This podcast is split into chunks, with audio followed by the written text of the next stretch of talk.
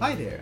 Welcome to Explain This, a podcast where we try to explain complex things in simpler ways for people of all ages.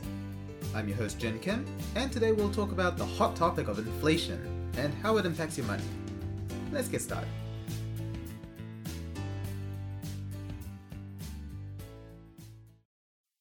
Let's face it, 2022 hasn't been the best year for the world.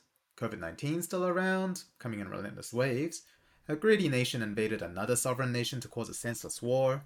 And there's so much disinformation and extremism happening everywhere that it feels like we're delving deeper and deeper into the darkest timeline, or some messed up simulation. But until proven otherwise, this is the reality we live in, so the best we can do is try to understand what's happening, so we don't get completely blindsided. On the topic, another topic you've probably been hearing a lot about lately is that of the economy. Around the world, countries are facing serious economic problems, with words like unemployment, supply shock, and official cash rate coming up often in the news. But above all that, you've probably at least heard of the term inflation and how it's getting dangerously high. So, to help you understand a little more about what is happening to these economies, today we're going to talk about inflation, what it is, how it happens, what can happen if it gets out of control, and how we can try to control it.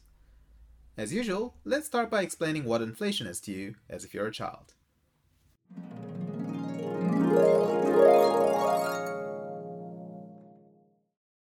Let's say that you got $5 of pocket money each week to spend on whatever you think is important. Because you're lucky and privileged, you don't have to pay the bills, rent, groceries, thanks to your parents. Hooray! You can spend the $5 on things that you want and makes you happy, like ice cream. Let's say that the ice cream you like costs $4. That's good, you can afford that. Every week, you get your hard earned pocket money, take it to the ice cream store, buy delicious cookies and cream ice cream, take $4 away from your $5 of pocket money, and yay, you can afford the ice cream and save $1. If you're a good kid and put that dollar away in a piggy bank, instead of blowing it all on candy, then in five weeks' time, you can afford an extra ice cream. Ugh. It sounds like paradise, but unfortunately, it's the real life. So things change, and not always for the better. The kids around the neighborhood hear about the sweet deal you have with your parents and ask their parents for pocket money too. Now, all the other kids, like Phineas, Ferb, Isabella, and Candace, all get $5 per week as well, and they all go to the ice cream store to buy a $4 ice cream each week. This is good, right? Everyone screams for ice cream. Uh, but because so many kids are coming every week to our store demanding ice cream, Linda, the ice cream store owner, figures that she can up the price of the ice cream a bit. After all, these kids have $5 to spend each week, so why not charge $5 for the ice cream? If they don't want to pay extra, they'll just have to live with no ice cream. Oh, the horror. And Linda's right. All the kids are happy to pay $5 for ice cream because ice cream is great. So the price goes up, and Linda makes more cash money. Unfortunately for you, that means you can't save up a dollar every week to get that extra ice cream on the fifth week. A month later, tragedy strikes. One of the ice cream delivery vans breaks down, so Linda only gets half the amount of ice cream that she normally gets to sell, meaning she can only supply the neighborhood kids with half the amount of ice cream. Linda doesn't want to earn half the amount of money because she needs to pay her ice cream scooper Jeremy $20 every week. So to make up for this loss, Linda jacks up the price of ice cream to a whopping $7 per ice cream. Sorry kids, but bills need to be paid. This sucks. Now you can't afford an ice cream a week. You'll have to save up one week, then buy ice cream the next week when you have $10 saved up. Basically, your pocket money has less power to buy ice cream. It needs to charge up a turn first, like Solar Beam if you get the reference. That's it. All the kids, including you, need ice cream. So you keep saving up and buying ice cream even if the price is high. And because parents keep giving all of you enough pocket money, Linda gets a steady line of customers demanding her ice cream. So every month, she slowly ups the price of ice cream because she only has so much ice cream to sell, and there's a lot of pocket money going around to pay for the increasingly expensive ice cream. By the end of the year, it's gotten to the stage where it's $10 a pop, meaning you're having to pay double for the same ice cream. The ice cream isn't any better, so why do you have to pay more for it? This, my friend, is the danger of inflation.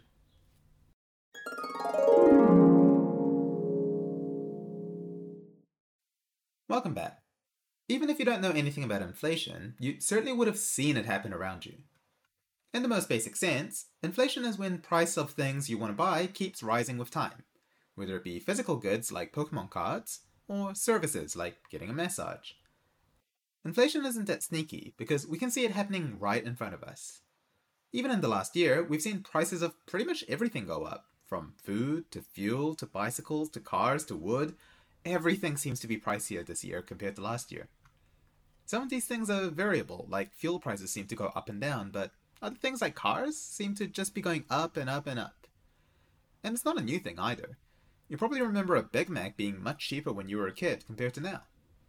Also swear they used to be bigger than they are now, but that's a different concept called shrinkflation. Let's take an example movie ticket prices. Technology has gotten better and better and better with the years, but the experience of watching a movie hasn't fundamentally changed. You buy a ticket, sit in a chair in a cinema, and watch a movie. The end. In the US, the price of a movie ticket is around $9.50, at least in 2021 it was. But back in 1939, the price of a movie ticket was 23 cents. You can see examples of this in every good or service. Talk to your parents and they'll tell you how different prices were when they were young compared to now. But you probably already know that it isn't a fair comparison because one US dollar in 1939 had a different value to 2021.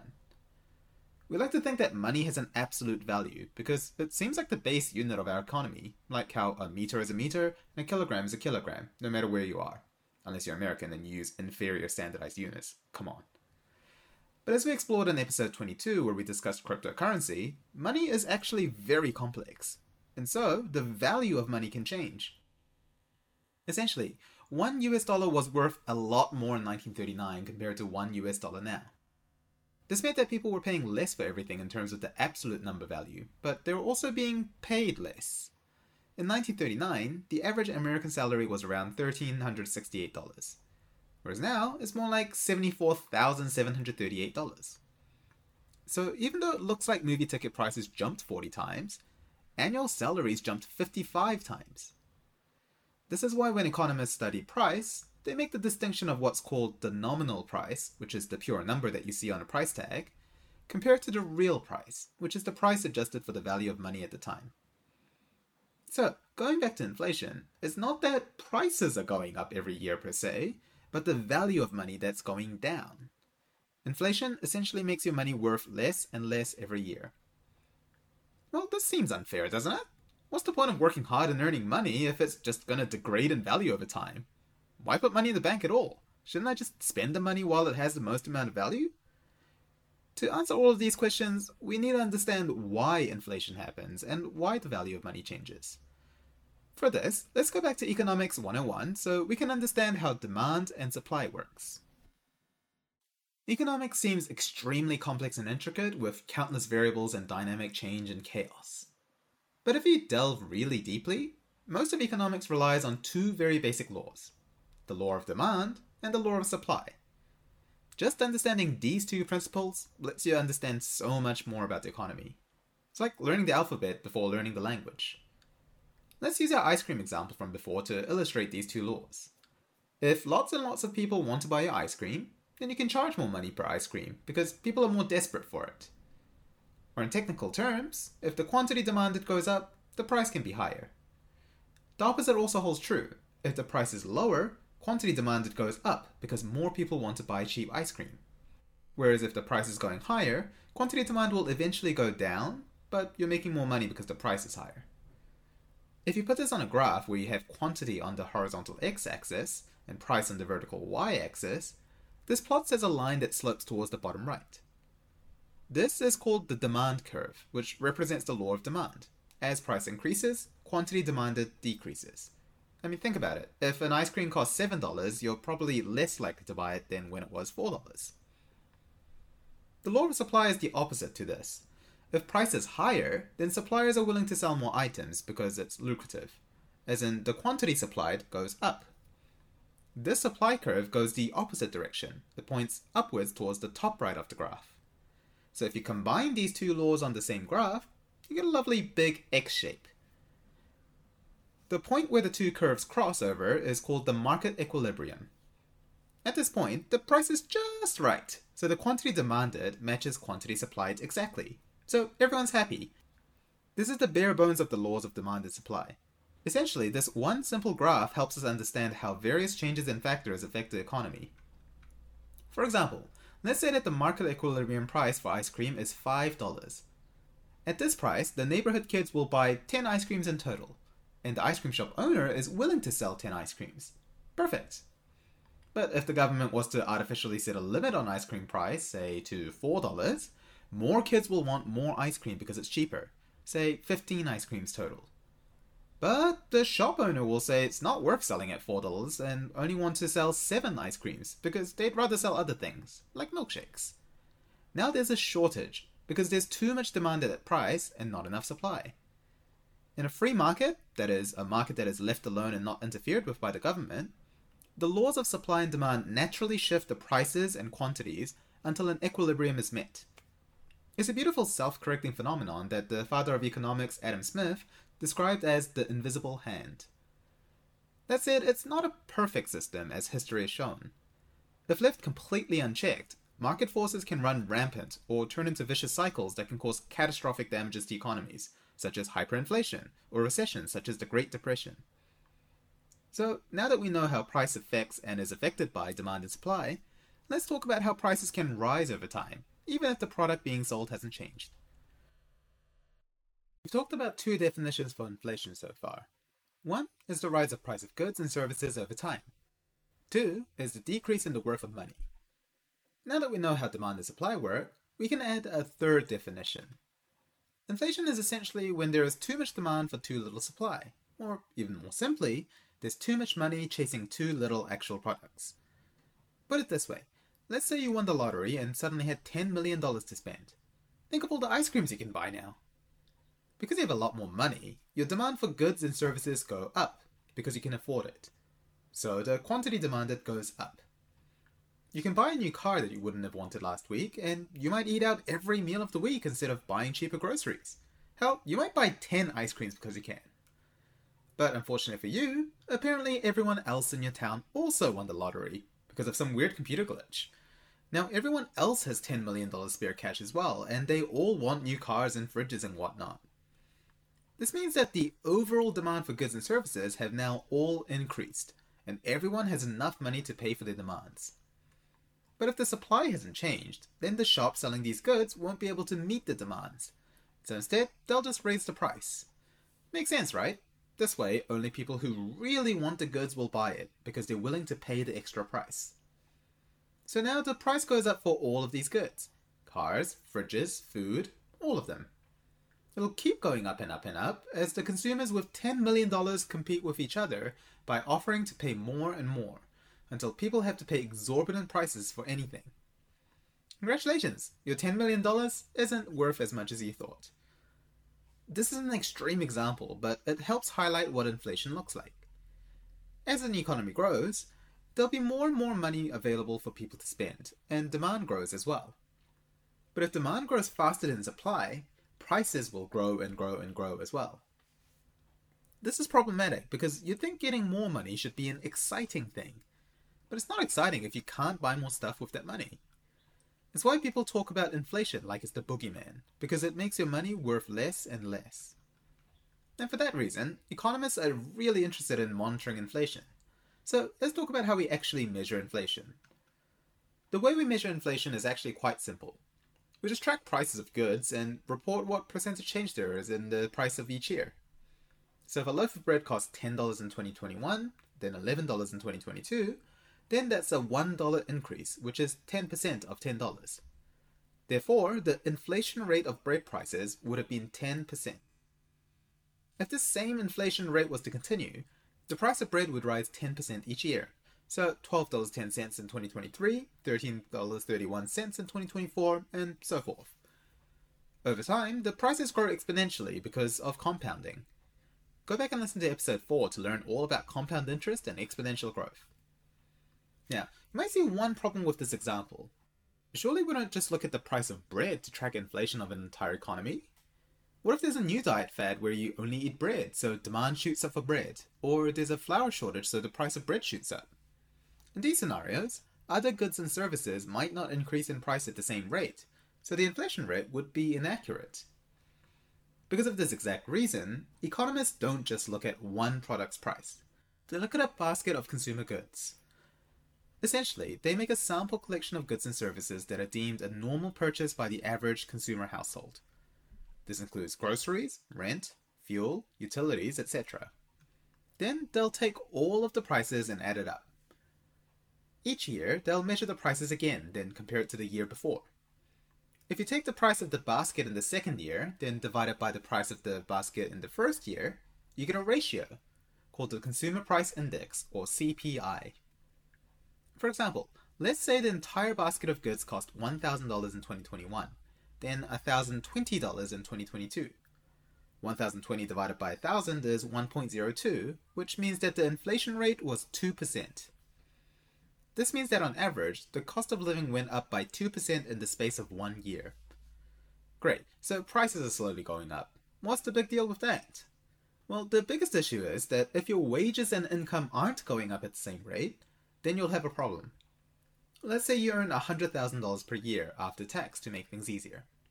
With that amount of money, you could buy 100 consumer baskets in 2021 worth $1,000, right? But in 2022, because of inflation, you can now only buy 98 consumer baskets.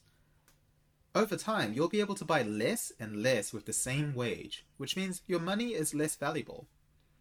We call this purchasing power, which is the real important figure when it comes to your income, not the dollar amount. We saw this in the lottery example. It doesn't matter if you're earning $10 million if everything costs hundreds of thousands of dollars. What does matter is how many things you can actually buy with your money, which is the purchasing power. This is why you'll often hear in the news workers and unions asking for a pay rise that at least matches the inflation rate. Because if you don't, then these people are effectively getting a pay cut, because their purchasing power is getting lower each year. Even if you get a 2% pay rise, if the inflation rate is 5%, you're effectively getting a pay cut of 3%. In that scenario, even a 5% pay rise isn't actually giving you any more money in a real sense, it's just matching it. Okay, that doesn't sound nice at all. It means that even if you work hard at your job to get a decent income, with time and inflation, it'll all become worth less and less. And who wants less money in pay? It sounds like so far there's nothing good about inflation, and we should do everything in our power to stop it from ever happening, right? Well, here's the weird thing inflation isn't all bad. For one, it's a natural symptom of the economy's own growth. Demand and supply are necessary forces to keep an economy flowing, and a small amount of inflation is almost a healthy thing. Modern economists largely agree that a small, sustainable inflation of about 1 to 3% is just the right amount to keep the economy growing, without the horrible consequences of inflation. Having a small amount of inflation actually protects us from having a severe recession because it lets labor markets respond quickly and reduces the risk of a nasty situation called a liquidity trap. This is why economists closely monitor the consumer price index and the inflation rate, because they want it in that tight band of 1 to 3%. But what happens if the inflation rate soars past that band, like the 7 to 8% we're seeing in countries like New Zealand and the US this year? What if, God forbid, you have inflation go even higher than that? And is there anything we can do to stop inflation from getting higher? Why, yes. Yes, there is. We'll go on a short break, but after we come back, we'll talk about what happens when inflation is out of control and what governments can do to curb inflation's enthusiasm. Welcome back. So, just to recap, inflation is basically the rise of price over time, because too much money is chasing too few goods and that makes money worth less, which in fancy terms is what we call less purchasing power. We do want a teeny tiny amount of inflation because if the inflation rate is 0% or negative, we get something called deflation instead. Deflation is literally the opposite of inflation. Every year, the purchasing power of money goes up instead, and prices fall. This might sound good because it means your money is worth more, but it can cause some weird, disastrous effects. I mean, nothing that sounds like a deflating balloon is a good thing. For example, during deflation, cash money goes up in value. So people don't want to spend their money or invest it, because why would you, when you can essentially earn money by leaving it locked away? This happened in Japan, where deflation caused people to save up money instead of spending, while businesses had to supply and produce less due to the lower prices. This meant more people were laid off and lower wages were paid, further reducing demand, which dropped prices even more. This led to a vicious cycle called a deflationary spiral, which ended up causing a huge recession. Okay, so deflation is bad. What about too much inflation? Well, we've already talked about one reason inflation is bad. It eats away your purchasing power, and if you're not getting appropriate wage increases, you're essentially taking pay cuts and less able to afford buying important things like food or fuel. This can lead to an inflationary cycle as well, just like deflation. It goes like this Inflation makes the cost of living go up, so workers demand higher wages to match the inflation rate. Sounds reasonable? But because of the higher wages, the cost of labor rises for companies, while they also get affected by the higher price of raw materials and logistics. To offset the increase in costs, producers will charge higher prices, which results in more inflation. And we're back in a vicious cycle. To make it even worse, as inflation gets worse, people expect things to get worse.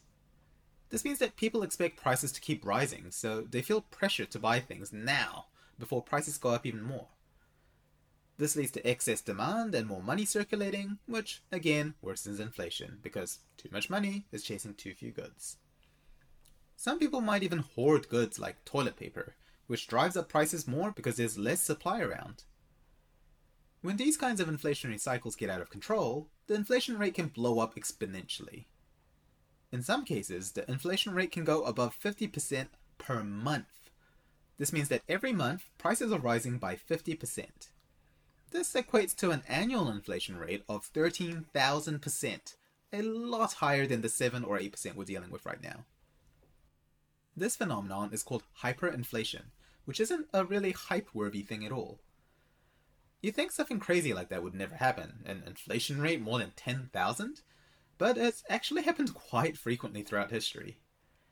The most famous example of hyperinflation is that of the Weimar Republic of Germany in 1923. Brief history lesson time. World War I ended in 1918 with the defeat of Germany, Austria Hungary, the Ottoman Empire, and some other countries. As part of the Treaty of Versailles, where the victorious Allied powers demanded settlements and reparation damage for the war, Germany was forced to pay a total sum of 132 billion gold marks, which in today's money is roughly 442 billion US dollars. So, yeah, a lot of money. So, Germany was not only recuperating from its own debts and economic losses from the war, but now it also had this whopping big fine to pay. And turns out it was too big to pay, because Germany's economy just couldn't produce enough to meet the minimum repayments, especially when it still had a country to feed and shelter. And this only got worse when the Allied powers were like, oh, you, you can't pay? then we better take some fingers and occupy the Ruhr Valley of Germany, which happened to be the most heavily industrialized region, making Germany even less able to pay back the money.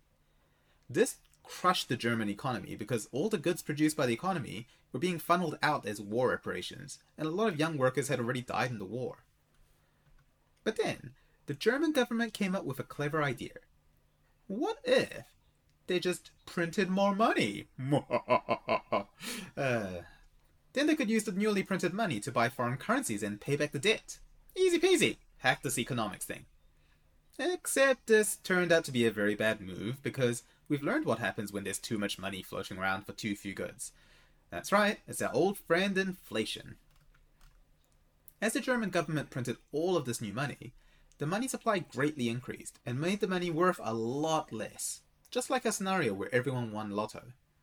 If everyone is rich, no one is rich. This showed in prices skyrocketing. At the end of 1922, a loaf of bread cost 160 marks, which was the currency of Germany at the time. By the late 1923, a year later, it cost 200. Oh, ah, 200 marks? Geez, that's a 25% inflation rate. That is pretty bad. Oh, oh, oh what's that? Oh, so, sorry. It turns out it was 200 billion marks. Yes, you heard me. That's two with 11 zeros after it. The hyperinflation of Weimar Germany is estimated to have peaked at an annual inflation rate of 29,500%. Now, it's important to note that it wasn't only because they printed too much money that the hyperinflation happened. There's all the other factors like post war economic recovery, low labor force, unemployment, inflationary cycle, etc. That said, it's still probably the biggest contributor. It's a really good lesson that you really can't create something out of nothing. You can't just print money and become rich. there are invisible economic forces that will punish you. So yeah, thanks to the ridiculous hyperinflation of 29,500%, the German mark quickly became near worthless. The banks had to print higher and higher denominations of money because you can't just rock up to the bakery with 2 billion 100 mark notes. You need some billion mark notes to make it more manageable. Prices rose so quickly that businesses had to update their price tags regularly, more than once a day, just to keep up. After a certain inflation rate, prices were basically going up in increments of adding zeros to the end, which would have looked ridiculous. And of course, when the value of money is plummeting like that, money itself became kind of useless. People started using paper money as wallpaper or burning it for heat because it was worth more as fuel than using it as a currency. The worst part is that the German hyperinflation wasn't even the worst in history. Zimbabwe had a horrific hyperinflation in the 2000s, again because the government recklessly printed lots of money, causing inflation rates of 79 billion percent per year, which translates to a daily inflation of 98%. That means prices were literally doubling every day. And we know how dangerous doubling is exponential growth, baby! Venezuela recently suffered hyperinflation as well. There's no reliable estimate because the government just gave up measuring after 2 million percent per year, but it's estimated to have peaked somewhere between 10 and 53 million percent. But none of this holds a candle to Hungary's hyperinflation of 1941. At one point, inflation was at 150,000% per day. This means that if on day one something is priced at 10 cents, the next day it would be priced at $150. Then on the third day, it would cost $225,000. The peak annual inflation rate for Hungary was 4.19 times 10 to the power of 16%, or 42 quadrillion percent. Yeah, it's never a good thing if you have to express your inflation rate in scientific notation. It was so bad that it produced the world's highest denomination of money ever, the 100 quintillion pengő note. That's 10 to the power of 21, or 1 with 22 zeros after it. When you have inflation this bad, it can just wipe out people's wealth because suddenly all of your money becomes worthless. Prices often rise a lot quicker than wages, which hurts the lower and middle class people first, directly hurting their ability to afford basic necessities like food and rent. So obviously, we don't want a situation like Germany or Zimbabwe or Hungary, where prices are doubling every day. Which means we need to learn about what governments and central banks can do to rein in inflation rates before they get into crazy vicious cycles. But before that, let's finish the topic of hyperinflation first. How did these crazy situations end? Well, we mentioned that the key issue in many of these examples were that the government was just printing out money, which made the money worth less because there were more to go around. Just like how first edition books are way more valuable than the run of the mill mass printed books that come after it. Low supply and high demand fetches a high price. It's the exact same for money. So, believe it or not, the solution in most of these countries that had hyperinflation was to stop printing new money. Seriously, there's no point trying to fix something if you haven't fixed the main cause. But this usually isn't enough. Even if you stop printing new money, it would take years, decades, maybe even centuries before inflation rates of a million percent would come down naturally. So, in most cases, these countries had to start over with their money system. In Weimar Germany, they stopped printing marks and instead created a new currency called Rentenmark, which is refixed to gold bonds to fix their value. Conveniently, the Rentenmark was worth exactly 1 trillion marks, which means that shops could just delete 12 zeros from the end of their price and voila, you had a new, much more reasonable price based on the new currency. In the case of Zimbabwe, they just adopted other stable currencies such as the US dollar or the South African currency instead. Alright, so let's talk about what can actually be done to prevent hyperinflation from happening in the first place monetary policy.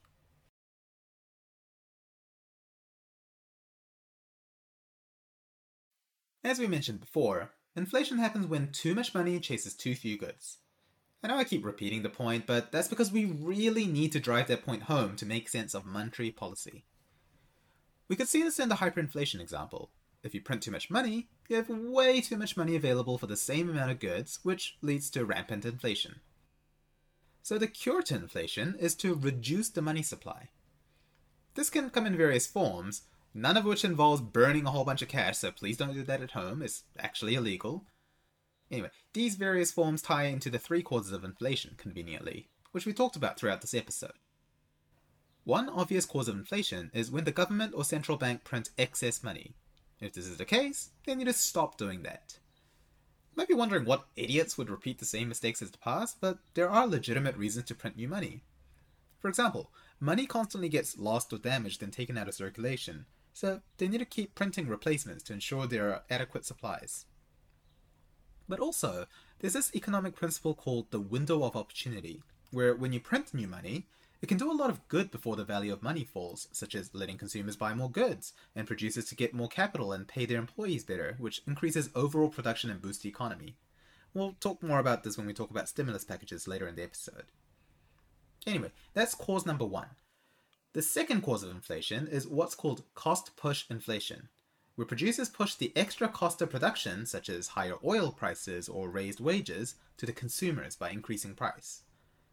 An example was during the 1970s in the USA, when oil prices skyrocketed due to oil cartel OPEC jacking the price of petroleum.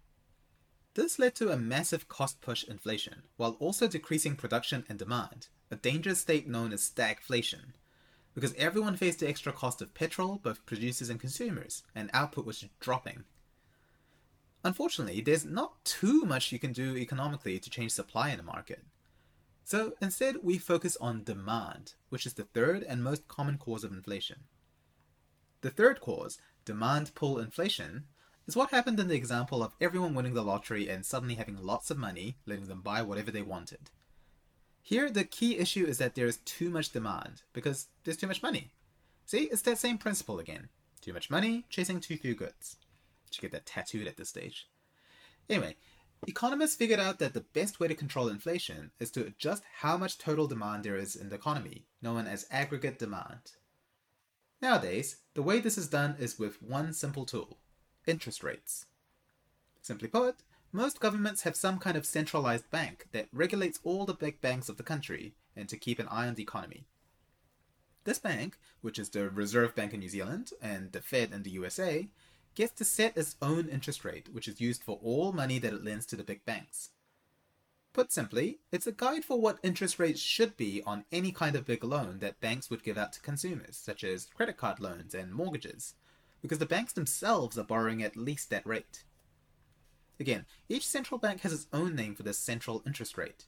In New Zealand, we call it the official cash rate, or OCR, whereas in the US, it's the federal funds rate, although I think they just call it the interest rate.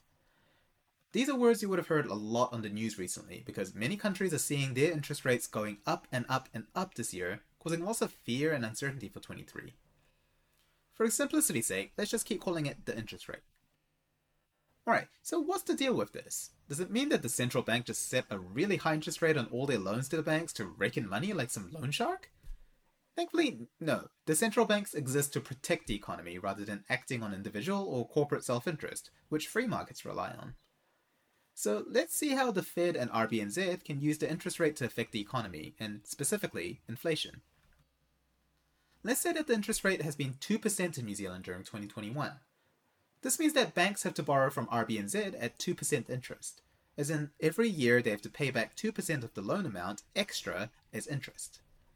Because the banks don't want to lose money, then they loan out their money that's being borrowed from the RBNZ and then charge an interest rate slightly higher, like 2.5%. This is particularly relevant for mortgages, but it goes both ways. Like, if you have a savings account or a term deposit, the bank will give you interest of 2.5% on your money that they borrowed from you. So now you know what the interest rate actually does, we can start playing around with it. Let's say that inflation rates are going up and the Fed wants to bring it down under control. We've already discussed that the best thing you can do is to reduce overall demand. But you can't just go screaming from the rooftop telling people, stop buying things like ice cream and new cars, it's bad. People will be like, nah, screw you, I'm gonna buy two ice creams instead. So the Fed instead will alter the interest rate. Specifically, they increase the interest rate. This means that banks will have to pay more interest to borrow money from. Huh, how does that affect consumer demand though? Well, the banks use this new higher interest rate as the basis for their own interest rates, meaning now mortgages and other personal loans are a lot more expensive. Because it's more expensive to borrow money, people generally have less money to spend. Hooray, we've decreased the money supply. The best example is of the housing market. When interest rates were super low, like 1 to 2%, people were more willing to buy a new house because the mortgage was more manageable. You could pay off more chunks of the mortgage instead of just paying off the interest. But now that interest rates are rising, people are less likely to buy new houses or might even have to sell their house because they can't afford to pay even the interest of their mortgage. And if you're saving up for a new house or having to downsize, you're probably not in the mood to spend your cash buying new TV or getting fancy Duck Island ice cream. You have to buy Tip Top instead. And that's the gist of monetary policy the economic policy of using the interest rate to influence demand. The opposite holds true as well. If you want people to spend more money to stimulate economic growth and avoid deflation, then you decrease the interest rate so it's cheaper to borrow money. It's as simple as that. Alright, let's do a quick recap of inflation and monetary policy before we go over what's happening with inflation in 2022. Firstly, inflation is the steady rising of price because money is less valuable. It's caused by too much money chasing too few goods, which can be because people have more money to spend, or they're worried that prices will rise and they want to buy things right now. Secondly, inflation can erode away people's wealth and their purchasing power because wages often don't go up at the same rate as inflation which means you can't buy as much with the same paycheck compared to the previous year. Thirdly, to keep inflation under control, the central bank can adjust the interest rate, because if it's more expensive to borrow money, people will have less money to spend, which cools off demand and slows down inflation. So let's put all of this into practice and discuss what happened in 2022 and why everyone is suddenly so worried about inflation and the interest rate. 2022 has been a weird year. But then again, we're living in weird times, and I'm pretty sure we've been saying this is the darkest timeline since at least 2016. One of the reasons I wanted to talk about inflation on today's episode is because it has been a hot topic on the news lately, particularly with record high interest rate raises and lots of uncertainty about the economy in 2023. To highlight the extent of the inflation issue in 2022, we can look at prices, just like economists. As of June 2022, According to the US Bureau of Labor Statistics, food prices are up 10.4% in the past 12 months. Electricity is 13.7% more expensive. And petrol is a whopping 59.9% more expensive. But remember, just because petrol prices are up by 60%, it doesn't mean that the overall inflation rate is 60%. We have to look at the consumer basket and the consumer price index, which averages out all of the common goods and services a regular household would need to buy. Accounting for this, the real inflation rate in the US is somewhere between 7.5 to 8% at the time of this recording. Remember that we like to keep inflation at 1 to 3%? Well, yeah, this is much higher. In fact, inflation rates hovered around 2% for the past decade in the US, but it's only since early to mid 2021 that it started shooting up to the current figures. And the US isn't alone in this. Europe is experiencing about 10% inflation, a record rate for the Eurozone, New Zealand, where I live, is also suffering 7.2% inflation. UK 11%, South Africa 7.6%, Singapore 6.7%. Everyone is feeling the price hikes in the past year. Even the world inflation rate has gone from 1.9% in 2020, 3.4% in 2021, to a whopping 8% in August 2022. We can feel the effects tangibly. Grocery bills are higher, $20 will get you much less petrol than a couple years ago, businesses are closing because they can't match the rising resource costs, and house prices are starting to fall because people can't afford to buy new houses at the higher interest rates. The problem is worsened by the fact that most people aren't getting adequate pay rises this year to match the higher inflation. For example, in the US, average wages are up by 5.1%, but due to inflation, most people are earning 3.6% less. This is what it feels like to have less purchasing power. Many people are concerned that we're heading into an economic recession in 2023, which is when the economy is shrinking rather than growing. This means that the total economic output of countries will shrink, measured in GDP or gross domestic product. People will have less money to spend because more people will be laid off as businesses are earning less money and prices are high. Overall, life will likely get harder as people can't spend as much and have to worry about their finances, such as when mortgage interest rates and the cost of living rises. This leads to all sorts of other social problems, such as increased homelessness, crime activity, depression, and suicide rates. So, why is this happening? What's caused this wave of inflation? Well, like with every major thing in the world, it's a complex web of different factors. So, let's try break it up in chunks and apply what we learned today. Firstly, there's the obvious elephant in the room COVID 19. The COVID 19 pandemic changed the world in various ways, and the economy felt it for sure. For one, there were long periods, especially in 2020 and 2021, when the world ground to a halt due to quarantines and lockdowns. This meant people weren't going to the shopping mall, people weren't driving, so there was no reason to buy petrol. Businesses had to shut down or significantly reduce their work. Overall, there was a major shrinkage in demand and supply all across the board. But importantly, while supply dropped off massively due to business closures, logistical challenges, and lack of labor force, demand didn't drop as much because people could still buy things online.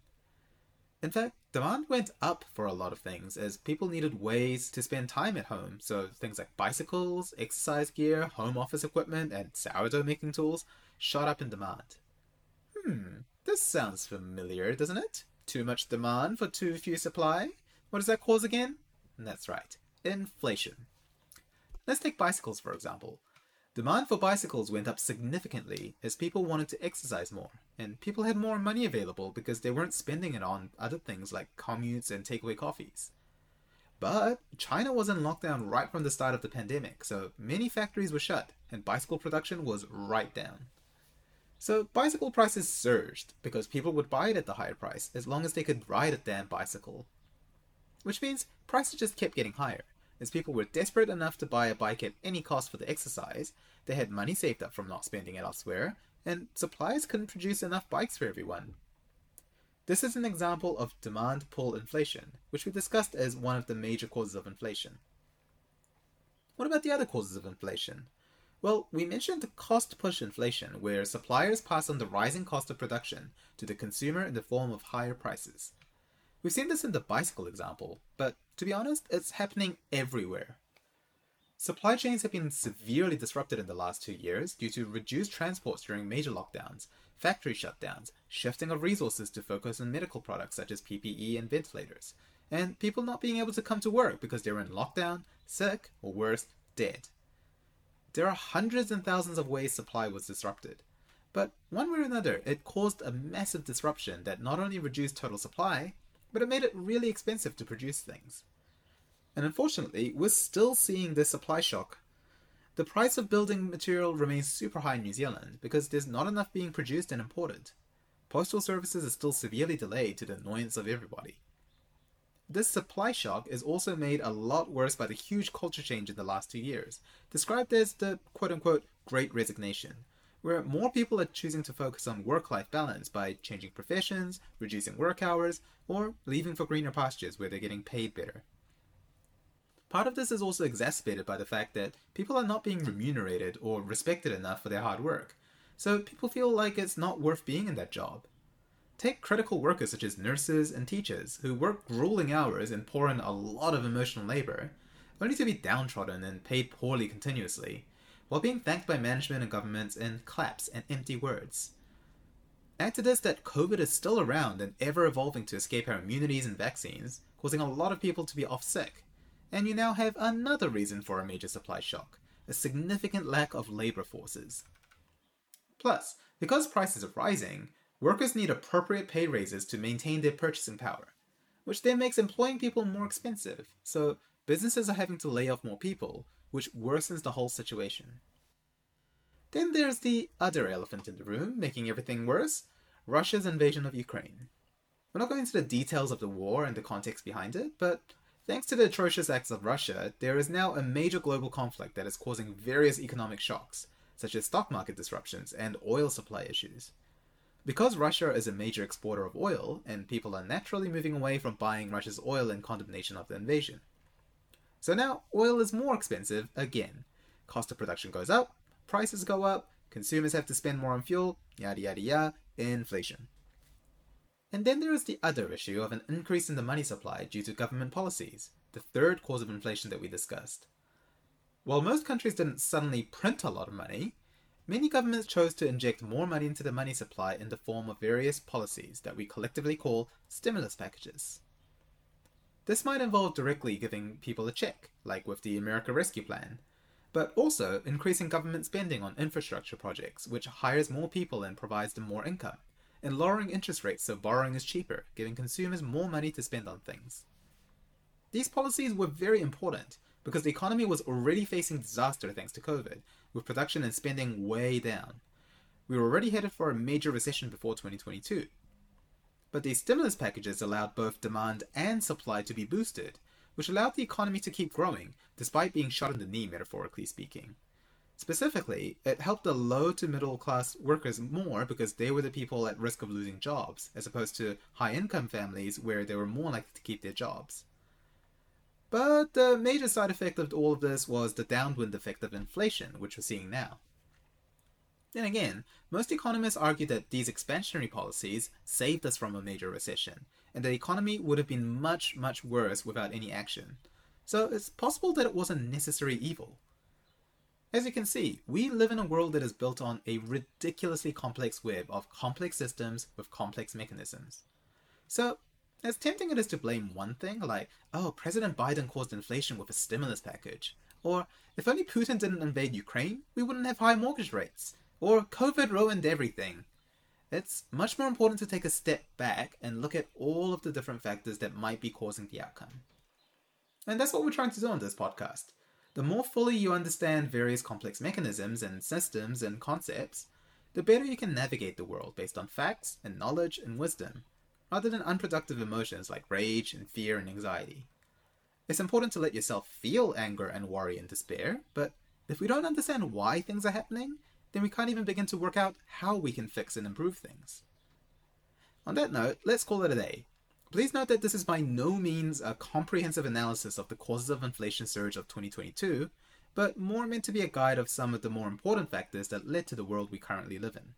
So, as always, if you're interested, please do your own research and read widely and deeply on the matter to get an even better understanding of everything.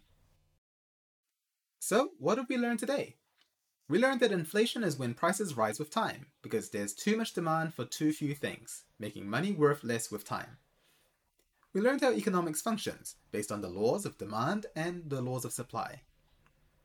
We learned how different factors can cause inflation, such as demand pull, cost push, and governments printing more money. We learned that if inflation goes out of control, you can get hyperinflation, where prices skyrocket exponentially until all of your money becomes near worthless.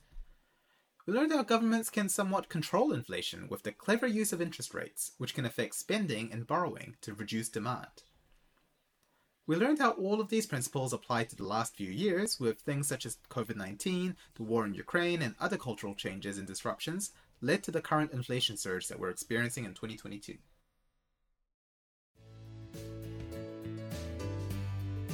Well, that's it for today. We'll skip the 2 minute explain today since we talked about the 2022 inflation surge instead. Thank you for listening to Explain This. Hope you've learned something interesting and maybe even useful today. We'll see you next time. Bye for now. Explain This was written and hosted by me, Jin Kim. If you'd like to suggest a topic or just send a lovely message, you can email me at explainthiscast at gmail.com or follow me on Facebook or Twitter